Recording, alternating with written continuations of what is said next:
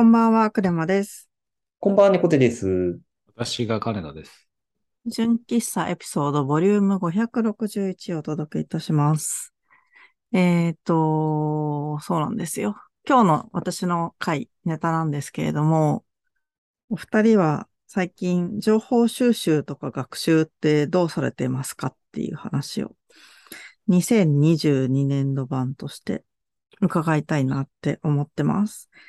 で、私、最近自分の悩みが、なんか情報収集が適切にできてないなって思っていて、自分の多分今分析してるとこでは見てるサイトとか、あとなんだろう、見てるもの、対象がちょっとずれてそうって思っていて、どこを見るのがいいのかなとか、まあ本とかも含めて本をまあ読めてないなって思っていて、あと読んだ後どうしてんのかみたいなのとか、勉強会とか、まあ、もろもろですね。あの、ちょっと教えていただければと思ってます。なんかじゃあ、仕事関連に一回絞ってみて、なんか仕事関連で情報収集って最近どういうふうにメソッド構築しているよとかありますか？じゃあ、金田さんから聞いてみよ仕事関連は、う。うん。うん、まあでもツイッターで、そのウェブ系のニュースを流してるアカウントがあるんで、うん、うん。まあそれは、まあ見るようにはしています。それってすごい最大公約数でうん雑多な情報がバーって流れてくるだけだと思うんですよね。でそれはそれでまあ見るには見ます。で、うん Google トレンドは一応登録っていうかまあ設定はしているので、うん、うん。キーワードに引っかかったやつが来たら、うんなんかメールが来るようにはなってます。うん、それがまあ幅広い、なんとなくのそのウェブ業界、IT 業界の流れ。が一つ。で、仕事関係は、の、その、割と専門的な、えっ、と、まあ、言語というか、そういうのは、まあ、うちの、まあ、配偶者も似た業界にいるので、そこら辺の話も会話の中ではししつつ、最近こういうキーワードが流行ってるみたいなうん、のは、えっ、と、聞きながら、あとはそこで引っかかってきたキーワードを自分なりに調べるうん、とか、あと案件に出てきた、えっ、と、いまいち自分がちゃんと把握できてない、えー事柄。うん、で、ま、まあ、うんと、どこまで言っていくかですけど、まあ、例えば CMS の話が出ました。うん、そしたら、だって CMS について自分が理解しているのって、大体もう、え MT かワードプレスか、例えば A ブログで止まってたりとかするんですよ。うん、うん、でも、その、もうちょっと大規模サイトとかになってくると、うん、例えば PowerCMS とか、うん、あの、違う、そういうこと、違う会社さんが作ってる独自の CMS とかっていうふうに、うん、CMS にしてもいろいろこう、バージョンだったり仕様とかが変わってきたり、全然僕が知らない CMS がをお客さんが使ったりとかするパターンもあったりするので、うん、それはそれを自分なりに調べる。うん、うんでそれはさっき言った最大コストと別で、最小のニッチなところの深掘りうん、になると思うんで、なんかそこをこう、なんかバランスまでいかないですけど、交互にやる感じうん、うん、うん、が多分やってるし、あの情報収集かな。うん。えっと、二つ質問があって、まず、その、Google トレンドに登録していたキーワードって、うん。もしかするとそのキーワード自体がもう少し古かったりとか、アップデート必要かもしれないなとか思ったんですけど、うん。なんかそういうのを定期的に見直しをかけてるかっていうのと、うん。あと二つ目の質問は、えっと、後者の方、えっと、ニッチなことを調べるときの調べ方ってどうしてますかっていう二つ質問はあります。ああ、でも、そうですね。トレンド、Google トレンドのキーワードに関しては、割とその一般的な、もうすでに、えー公用性のあるキーワードうん。を使っているので、アップデートが必要なキーワードは登録はしていないなるほど。っていうのがまず回答。その事象はじゃあなかなか古びるものではないというか、その概念はもう少し汎用性がある概念ですってことですね。そうなので、えっと、汎用性のある概念の中の、例えば、その中でアップデートがされていくっていうイメージ。で UX だったら UX っていうすごい幅広いキーワード、もうみんな知ってるよねってキーワードを入れてやるので、うん。うん。そこに対してのアップデートみたいなものは、うん。えっ、と、今のところは必要ないか。まあ、例えば情報がもう古くなってきたら、まあ、変えるかもしれないですけど、うん基本的にはそこは、こまめにメンテナンスはしてないうん。です。はい。で、えっ、と、もう一個が、えっ、と、ニッチな疑問。例えばじゃあ、お客さんが違う CMS 使ってて、それは全然自分知らなかったわってなった時の、調べるっておっしゃったんですけど、その具体的な調べ方はどうされてますか？調べ、まあ、うーん、でも調べ方に関して言うんだら、まあ、できたその CMS のキーワードをもとに、まあ、うん単純に検索する。でその中で、うん。その CMS を売っている会社さんの、うん。えーランディングサイトが、あ、ランディングページがきっとあるので、そこを見ます。うん。で、えっ、と、あとは、うん、実際に使ってる会社さんの事例、CMS に関して言えばなんですけど、うん。事例を見ます。知りたいのは、その CMS で何を目的として、結局道具なんで、何を目的としてそれを、えー使うに至ったか、使ったことによってどういうふうになったのか。つまり、うんこの CMS はどういうためにあるのかっていうのを理解するうん。のが目的うん。で、うんえっと、言いますかね。それを実際に現場として、えっと、どう使うのか、こちらの現場としてどう使うのかっていうのはまた別の話なんで、うん。うん。そこは、まあ、お客さんとのヒアリングっていうところを見ながら、えー、どうすり出していくかっていうふうに、あ調べるといえばそういうふうに調べていくうん。うん。うん。かな。だから、うん。その、死を、死を摩擦っていう言い方でくないですけど、細かいところの使い方動向は割とそこまでは調べない。うん。うん。どういう目的である、どういうツールなんだっけとか、そういうところを調べ、あの把握したいみたいな。うん。うん。っていう方が僕は強いかもしれないです。うん。うん。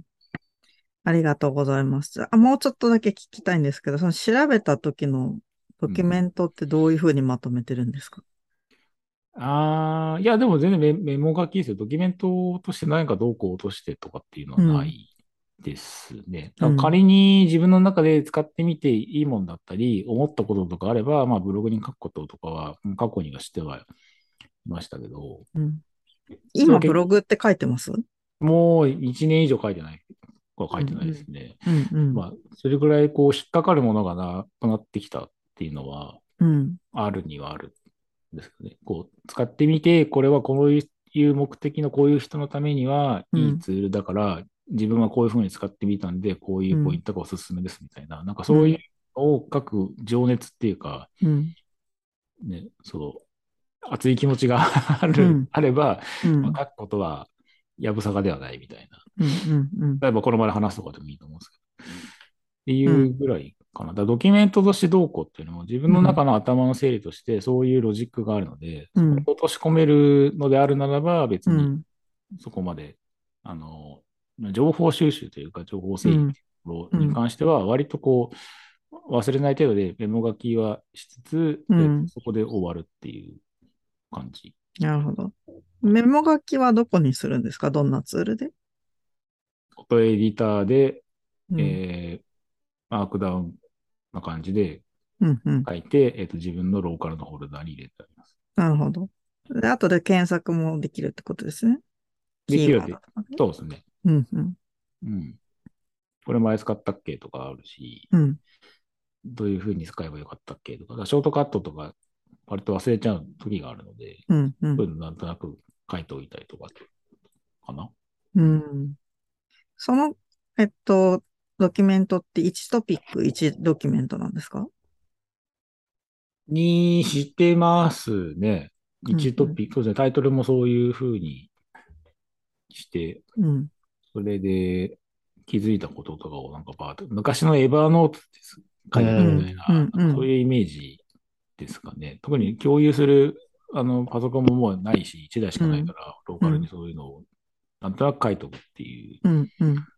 ぐらいかな。るほど、なるほど。外部化したいなとかは思わないんですか？ローカルじゃなくてクラウド上に？クラウドにしても、まあ iPhone で見るとかだと思うんですが、うん。結局パソコン1台、iPhone1 台しかないので。うん。でも iPhone 持ってる時って大体パソコンも持ってるんで、うん。で使うツールがパソコンが主体であるならば、パソコン開いた時に見ればいいので、うん。その外部化をすることは、まあ、 Dropbox に入れておくっていうぐらいは、うん。一応しては、もう自動的になってるので、うんうんそれはしてますけど、そこまでなんかどっかに上げて、公開をどうこうセキュアにするかどうかっていうところまでは考えてない。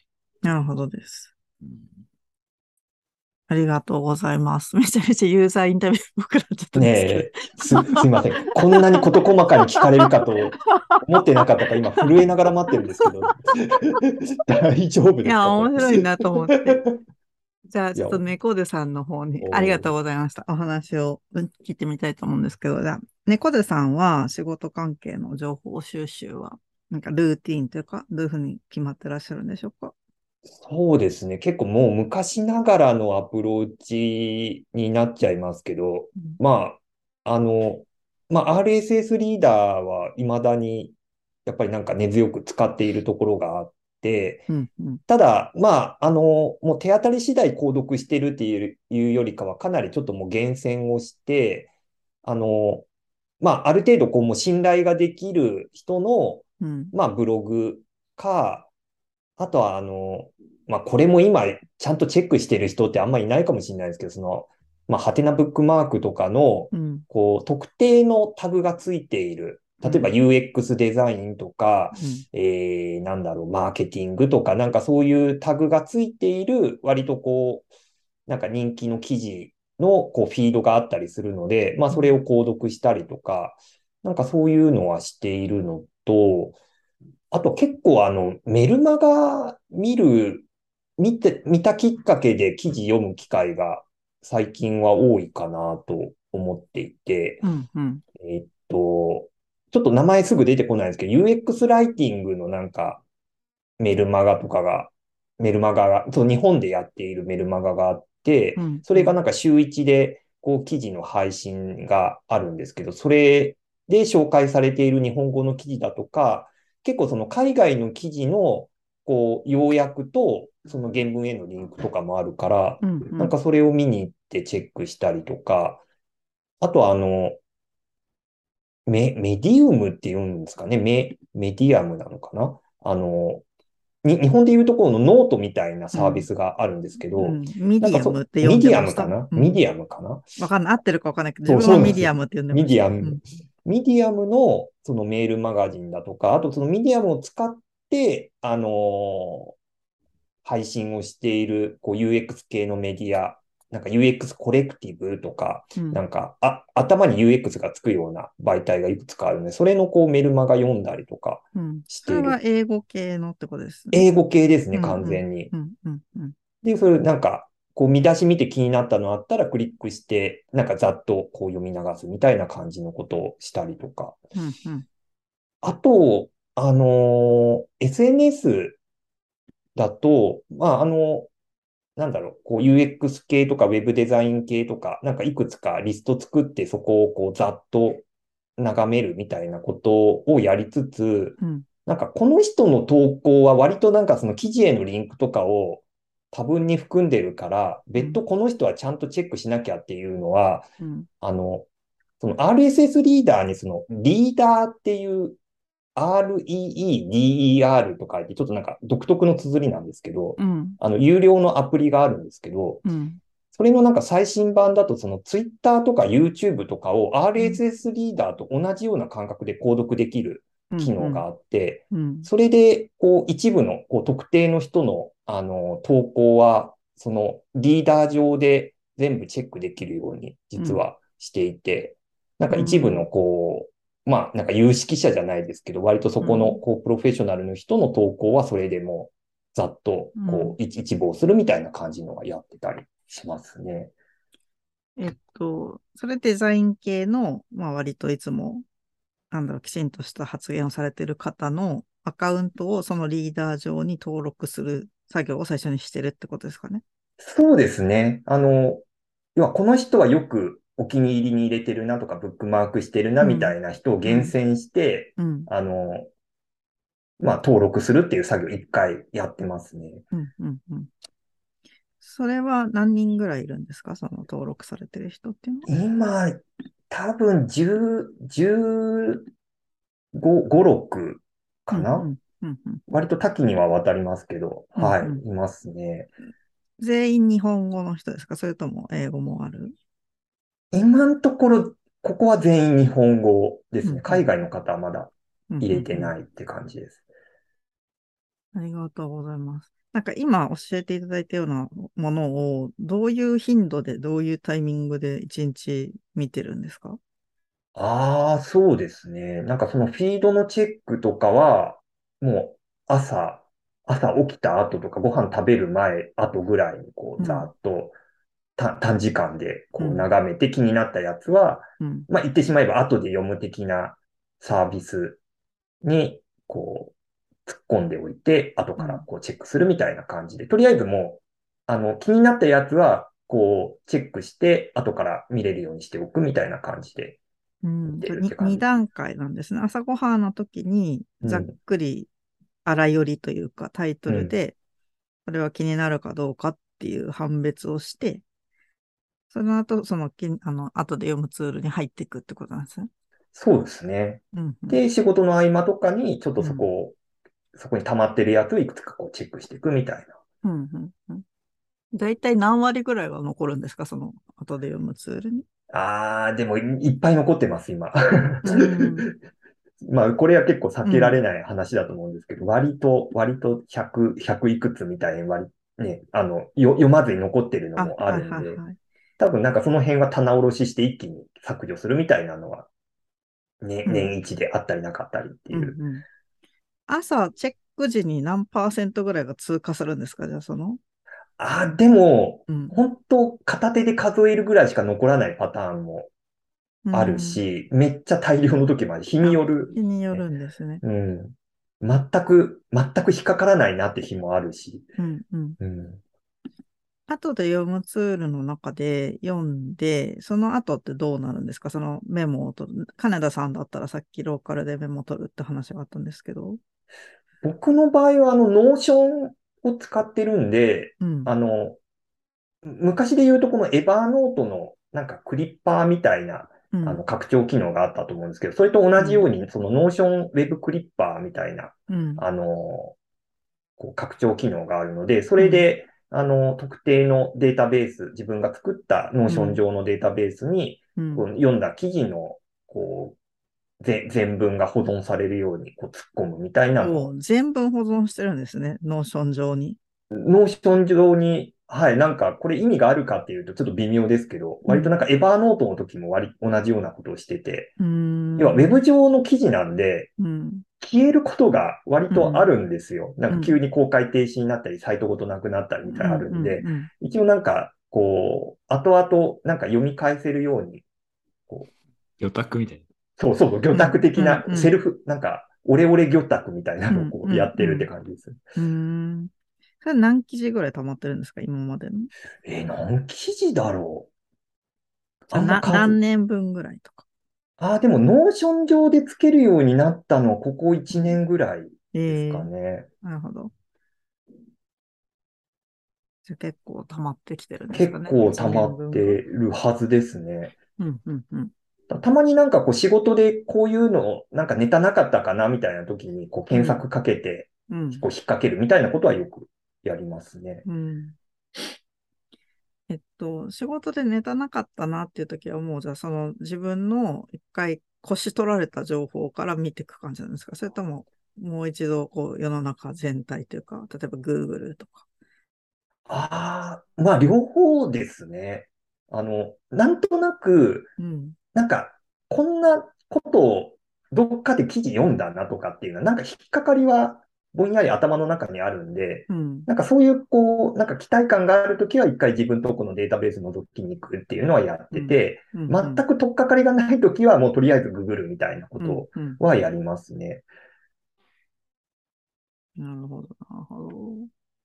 なんかそういう方法で情報収集してきていて、うん。なんか、俺全然これ分かってなかったなとか、うん。なんか最近自分知ってるものちょっと古いとかずれてるなとか思ったことはない感じですか結構、その手法には満足している。あそうですね。ただ、何回か棚卸しはしているので、うん。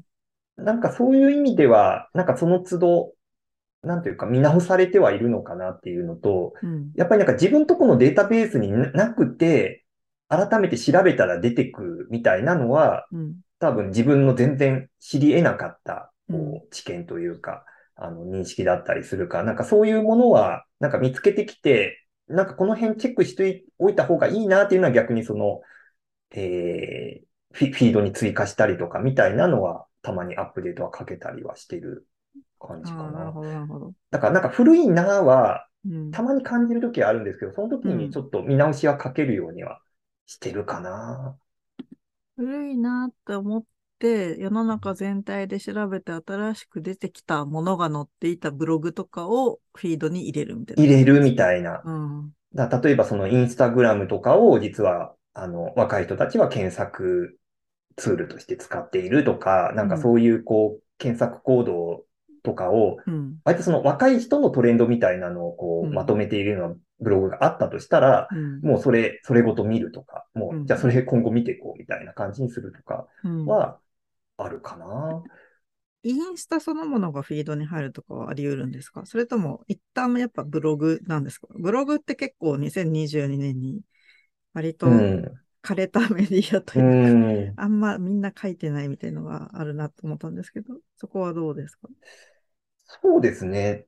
ただ、なんか厳選された人たちは残ってるというか、うんあと、やっぱそのブログは廃れてるけど、ノートはうん。元元気みたいな。だからノートのフィード読んでるみたいな結構割合としては多いかもしれないですねうん。ブログとは言いつつ。うん。だからなんか読み物的なメディアっていうのはなんやかんやでこう生き残ってはいるので、うん。うん。なんかそれを見るっていう感じかなと。うん。うん。なんか昔はそのブログ、なんか無数にあって個人のやつをか片っ端からこうチェックしてたみたいなのがだいぶこう絞られてきた感じはうん。ある。なんかノートそのものを読むんじゃなくて、フィードに一回落とすのっていうのは、どういうことですか？例えばノートにもマガジン機能とかあるじゃないですか。ああ。それは UI が馴染むとかそういうことですか？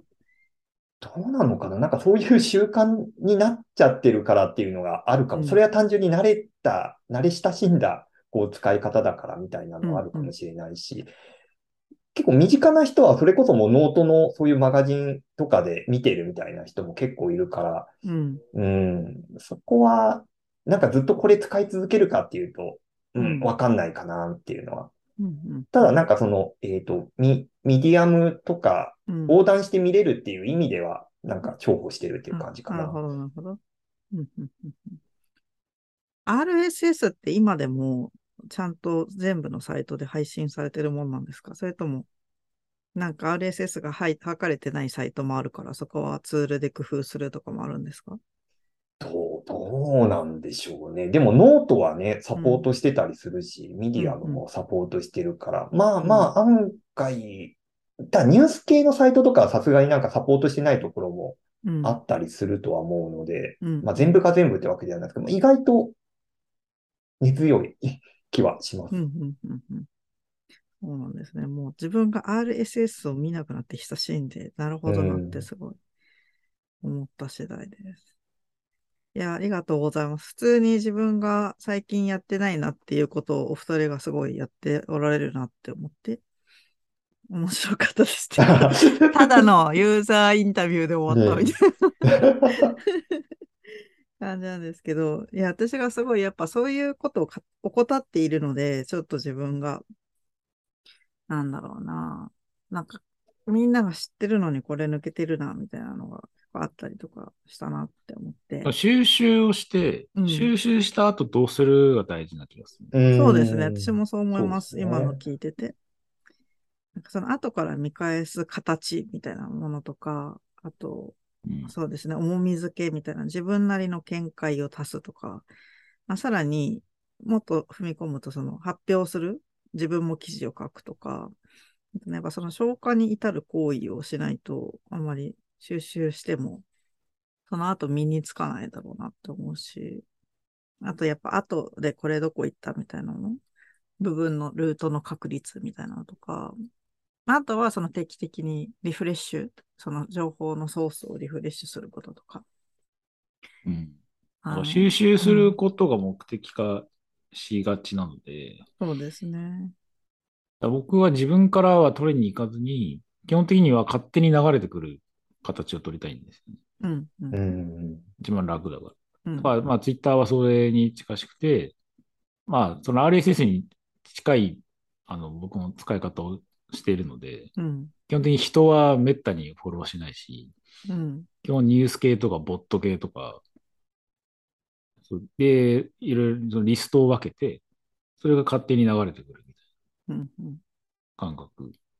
で、まあ、まあ、収集してるといえば収集してるし、その時自分が見たものしか多分収集できてないんですけど、うん。まあ、それを見て、まあ、検索も結局ツイッターの中で検索するし、うん。情報集約を結局そこにしている感じ。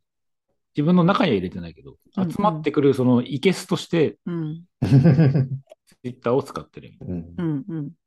な。そういう感覚は近いかもしれないです。そうそう考えると自分のツイッターもすごい死にかけてて、8800人ぐらいフォローしてるから、すごい。あの、もう外す行動すらしづらいんですよ。そこぐらい、それぐらい数がいると、なんかもう外すのに何日かかるんだろうみたいな整理して、ジャッジして。だから外すこともしてないし、唯一ちょっと抵抗してるのがリストを使い始めて、あの、自分が最近漫画系の仕事とかしてるんで、漫画とか、まあ、デザインとかタイポグラフィーとか、UX みたいなリストに分けて、で、うんそれでこう、分類してみるみたいなのをやっと、ちょっとできるようになったんだけど、なんかその後気に入ったものっていうか気になったものを、 Slack に投げて終わるっていうのがすごい良くないなと思っていて、流れていってしまうので、うんうんなんかその後から見返す行動みたいなのがすごい少ないなと思って、少ないっていうか、結局 Slack 上で検索するようになってるんですよ。うん。うん。Slack の times に投げたやつを自分で後で検索するとかで、なんかすごい、そこの、なんて言えばいいんだ、えー濃縮行動がすごい薄いというか、あと、お二人に今聞いて思ったのは、本はあんまり読まないのかなっていうのが気になって、うんうん。なんか、本も、まあ読んではいるんですけど、本を読み、それをなんだろう、記事に書くとかも最近してるのかなとかも気になるし、あと自分は勉強会にすごい出るんですけど、あのうん勉強会の速報というか、見ながらメモ取ってスクショ取って、ここが要点として自分は気になるとかいうのも、それも全部自分の Slack 上に流れていて。なんかそれもまとまっちゃいないな、みたいな。スラック、スラックは僕は基本的に共有の場だと思ってるので、うんうん。その、何かしらを、どうでしょうね。そこにこう投げるっていう感覚はないかな。それこそこ固定エディターで、そのローカルでメモを書いて、マークダウンで書いて、ここが気になるとかっていうふうにして、後で整理するっていう、とどめる。整理がつくまでそこにとどめるみたいうんうんう。ん。な。っていうやり方が僕は多いですかね。なるほどな。整理がついて共有したいことがあったら Slack に投げる。うんうんうん。そこがちょっと抜けてる気がするな、自分がね。なるほどね。うんいや、なんか簡略化しすぎて、そういう後に残る行動ができてないのかなってすごい思って。なので伺ってみたんですけど、やっぱり参考になりましたという感じですかね。ちょっと、もうちょっと聞きたいことあるんですけど、長くなりそうなので、一旦今日はこの辺りにしたいと思います。またちょっと改善してみて、あの、第2弾とかで、こうしたよとか、また伺うことがあるかなと思うんで、その時はよろしくお願いします。ほい。では今日は、えー情報収集について、金田さんと猫背さんにいろいろ伺ってみました。ありがとうございました。おやすみなさい。おやすみなさい。おやすみなさい。